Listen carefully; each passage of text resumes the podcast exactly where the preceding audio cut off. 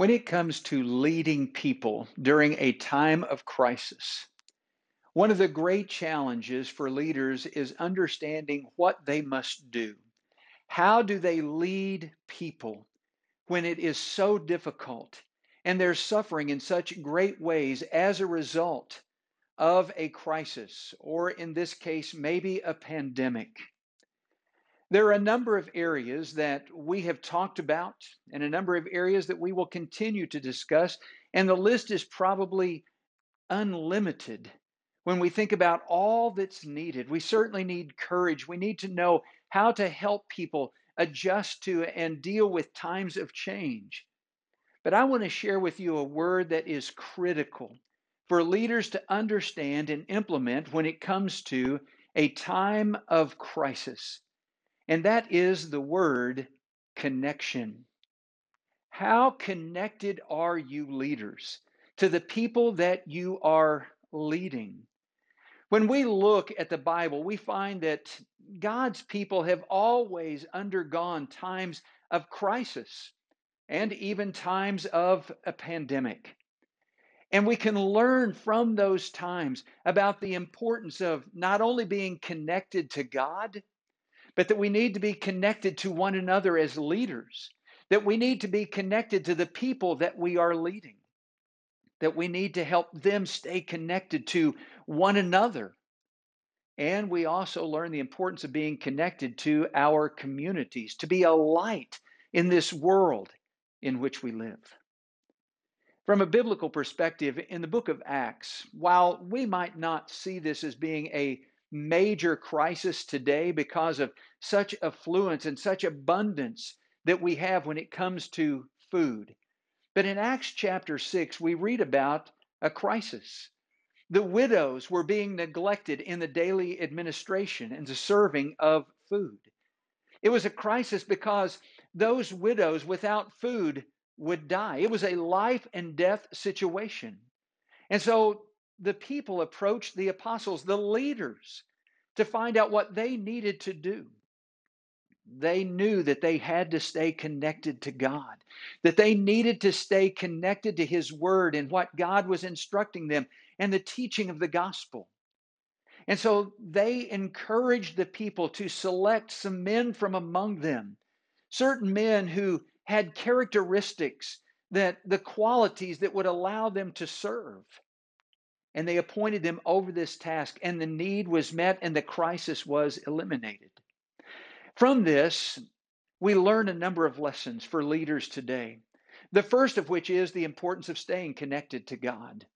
I can't emphasize enough how important it is for leaders to realize that the primary function is spiritual. It's about their connection to God and remaining focused on that which is to come.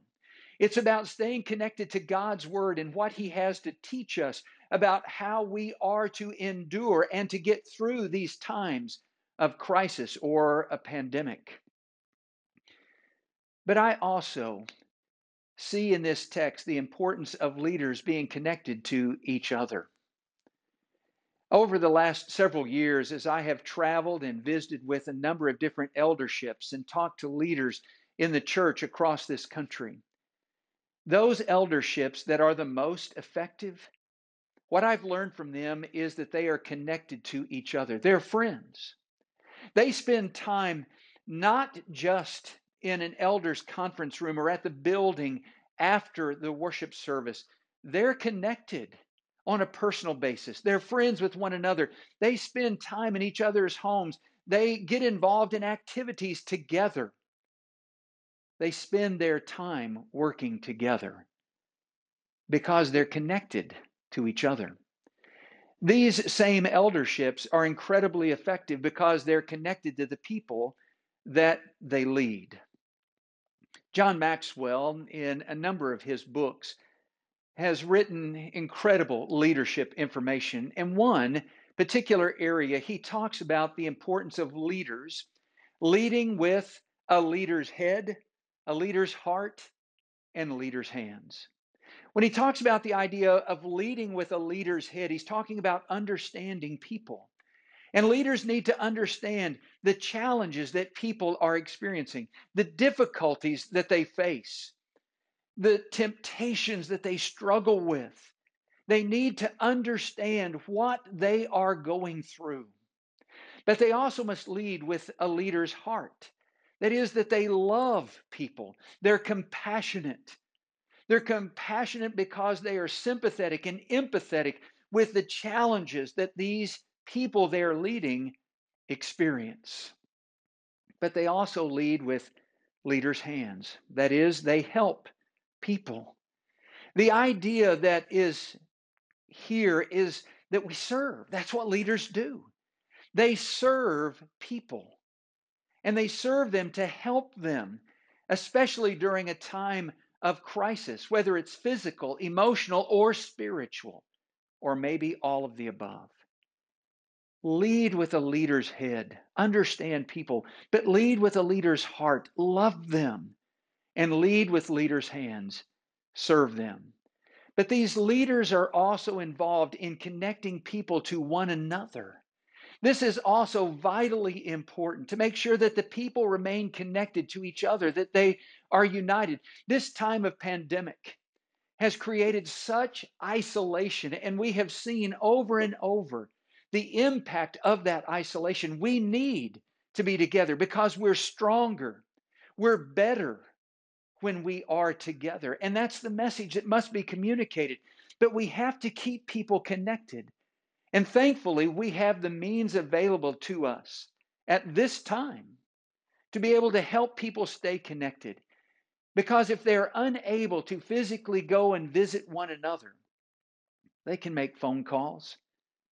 They can send a text or an email. They can use Zoom. They can use FaceTime. They can use Facebook Live. There are so many different technological means that people can stay connected, but I urge you, leaders, to set up some sort of a system by which you are helping connect the members of the congregation to one another. And then this last area is also just as critical because this is the time in which God's people must be connected to the communities in which they live to show the light of Jesus. And what that means is we have to be proactive as leaders and not reactive. And what I mean by that is, is we're not waiting to learn about the needs, but we're seeking to learn where those needs exist and work to help meet those needs. That means that we need to connect with our local government officials or authorities. We need to connect with civic organizations or nonprofit organizations. And we have to learn where the need exists. Is it at the crisis pregnancy center? Is it at the food bank? Is it at a homeless shelter? I've learned in recent weeks that during this pandemic that the homeless number has increased immensely.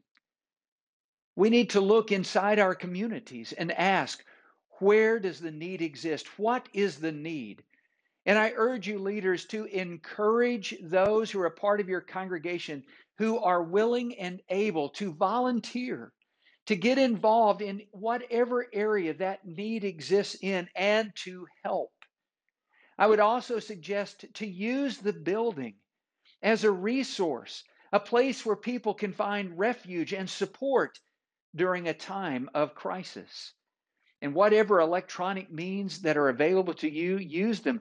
Use the church's website as a means that people can go to and they can find a list of those authorities or civic organizations or nonprofits where they can find help. And to use this as an opportunity to communicate a message of hope. Leading during a time of crisis or pandemic is difficult, it's challenging. And what we need to do as leaders to help lead people through this time of crisis is connection. We need to be connected to God.